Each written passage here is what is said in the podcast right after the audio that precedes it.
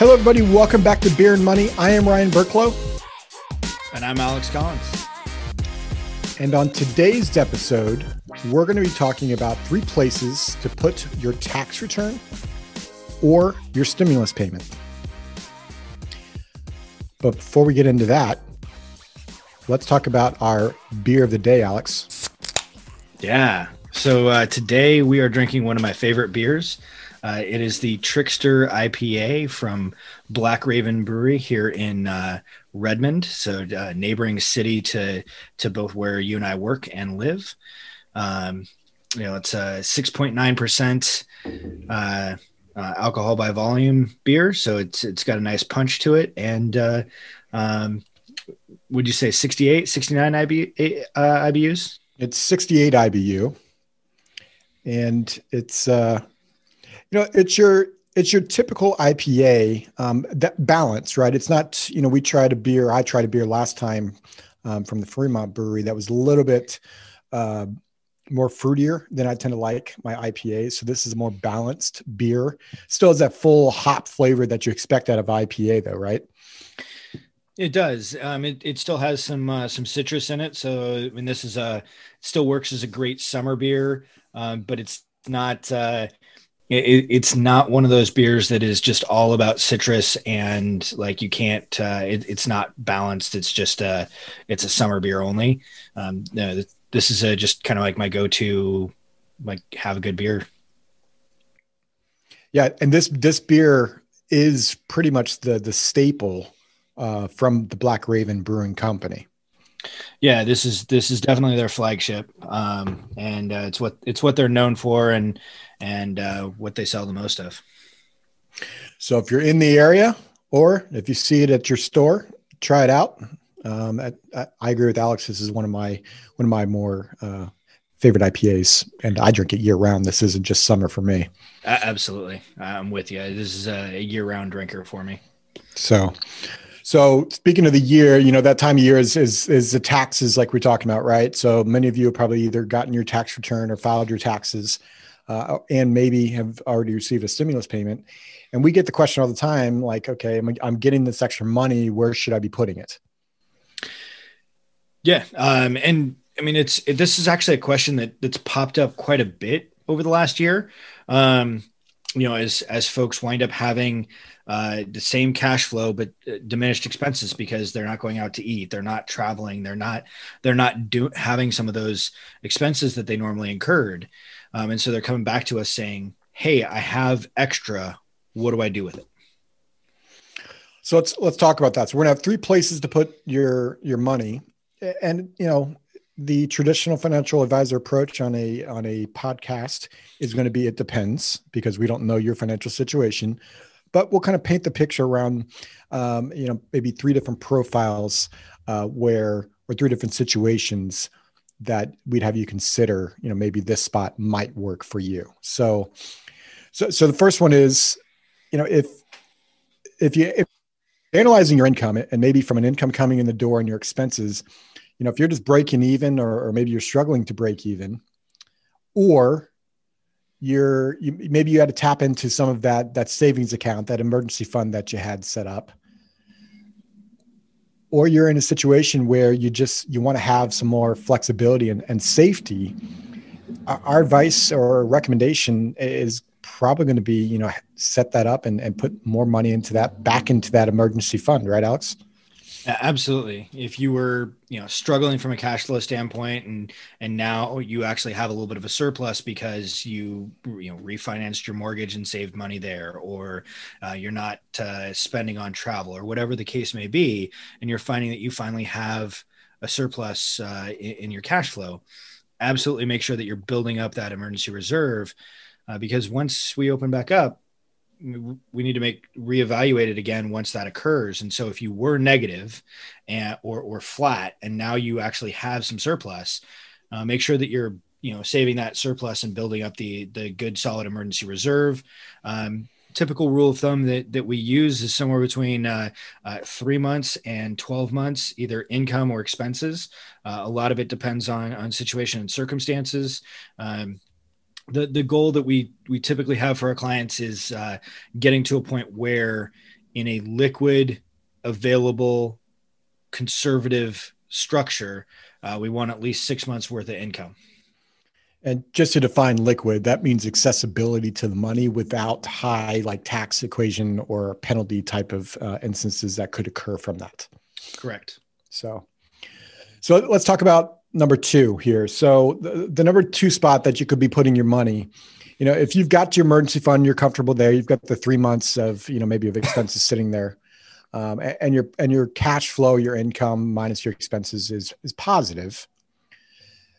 Then we would suggest, well, and you're putting money into your 401k, right? If you're doing that that contribution there, a spot that you may want to consider is putting into what we call a midterm bucket, right? And we we have a whole episode talking about different buckets of money and and the definitions of that.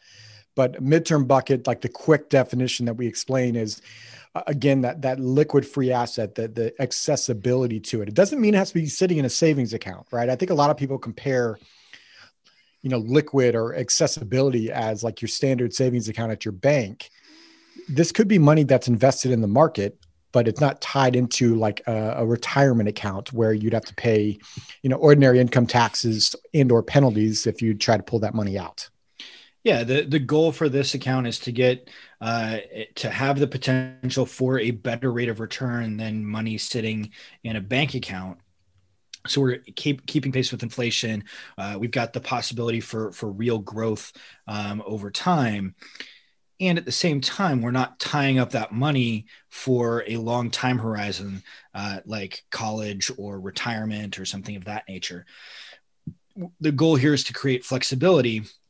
And if you're if you've built up an emergency reserve and you're uncertain about what cash flow will look like in the future this actually becomes a really fairly solid place to put money because you can still access it. We're not tying it up but at the same time you're getting a little bit better rate of return on it um, know we're doing that typically through taking some amount of risk um, so it's important to understand okay when might you need this money what are you going to use it for like what's what's the what, what's plan A, plan B, plan C? Um, this money should be, you know, plan C or plan D or somewhere beyond that. So it's it's not going to be the the first place you go get money, uh, but at the same time, we're also going to try and get a better rate of return on it.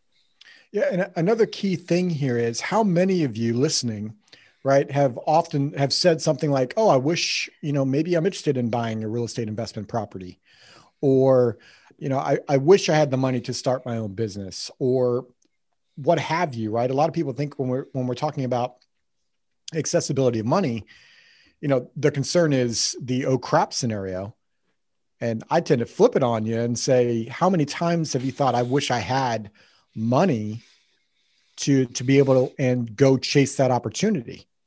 Right. And, yeah. and the money that's sitting in a retirement account, it's hard to pull that money out to go chase that opportunity. So sometimes putting your money in that midterm type bucket to your point, Alex, adds a ton of flexibility and opportunity, even though maybe you're not ultra aggressive where you're not, you know, getting a, and I'm making up numbers here, 8% rate of return, right? But maybe that money sitting there allows you to chase an opportunity or get an opportunity that really brings back a huge return to your overall balance sheet. Yeah, whether it's uh, something real estate related like uh, uh, getting a vacation home for the family or upgrading the, the home buying a second home buying a rental uh, whether it's investing in, in a company your company or, or somebody else's company um, or even just providing the flexibility to, to feel comfortable uh, in doing more long-term planning uh, because you've got that liquid access to, to funds if you need it.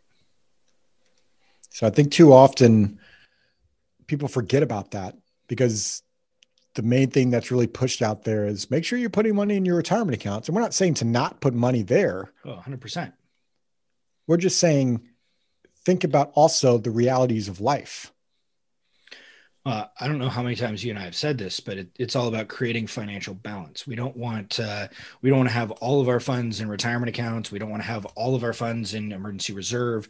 We want to create financial balance, and we want to try and line up the the money with when when and how we're going to use it so um you know emergency reserve is really kind of that you know money that we may need for like zero to one year Um, and then retirement is usually this nebulous number that's somewhere in the neighborhood of 10 to 40 years in the future. Okay, what is in between that? And yep. that's that's that midterm bucket. And there's um, there, there's a bunch of different vehicles that that fit it. It depends on what your situation is and what your like why we would do you know X versus Y. But uh, yeah, again, we've so we've done a, a bunch of podcasts on that already. So that's step that's spot number two, and the final spot, um, which probably won't surprise a lot of you. Um, it might surprise you that this isn't number one.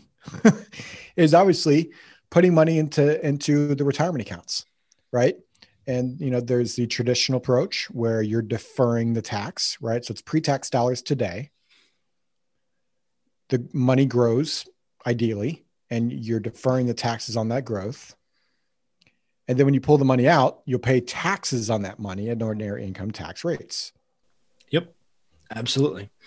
Um, the alternative to that is Roth, where we're using after tax dollars, it grows tax deferred, and we have tax free access to it in retirement. So maybe we've got a traditional 401k option at work that doesn't offer the Roth option. So maybe starting a Roth IRA might make sense.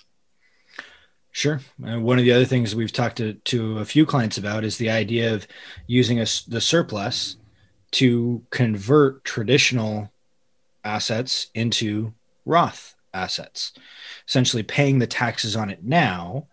Uh, presumably, we're in a, a, relatively low tax environment, at least historically, we certainly are. Um, and uh, so now the question becomes okay, if we think that we're going to be in a higher tax bracket in the future, it may make sense to go ahead and convert some of our traditional uh, retirement assets into Roth. And that's going to cause that those dollars to become taxable right now, um, and so a, a, lump sum could be used to to pay the taxes on that. So that's our third spot that you could be putting money. Obviously there's other places you could be putting your money. The, the point of this is is for you to choose proactively and think with the end in mind right? The taxation of the money where you're at in life what are the goals what are the rea- what are the the true realities of it all? And really what what your risk profile uh, is of that. So taking that all into considerations these are three spots you should be considering. Depending on how you look financially is hopefully this was helpful for you to choose which makes the most sense for yourself. If you have questions you know we've said it before feel free to reach out to us which leads us to the question of the day mr collins. Yeah the question of the day is what questions have come up for you financially amidst the pandemic uh, i can tell you we've answered like we have more clients that have reached out to us with unique and different questions based on what they're experiencing everyone's experiencing something a little bit different during the pandemic. So head on over to beerandmoney.net uh, and answer the question of you know, what has the pandemic brought for you financially and what, what questions do you have? We hope this episode was valuable for you. And as always, Alex, cheers.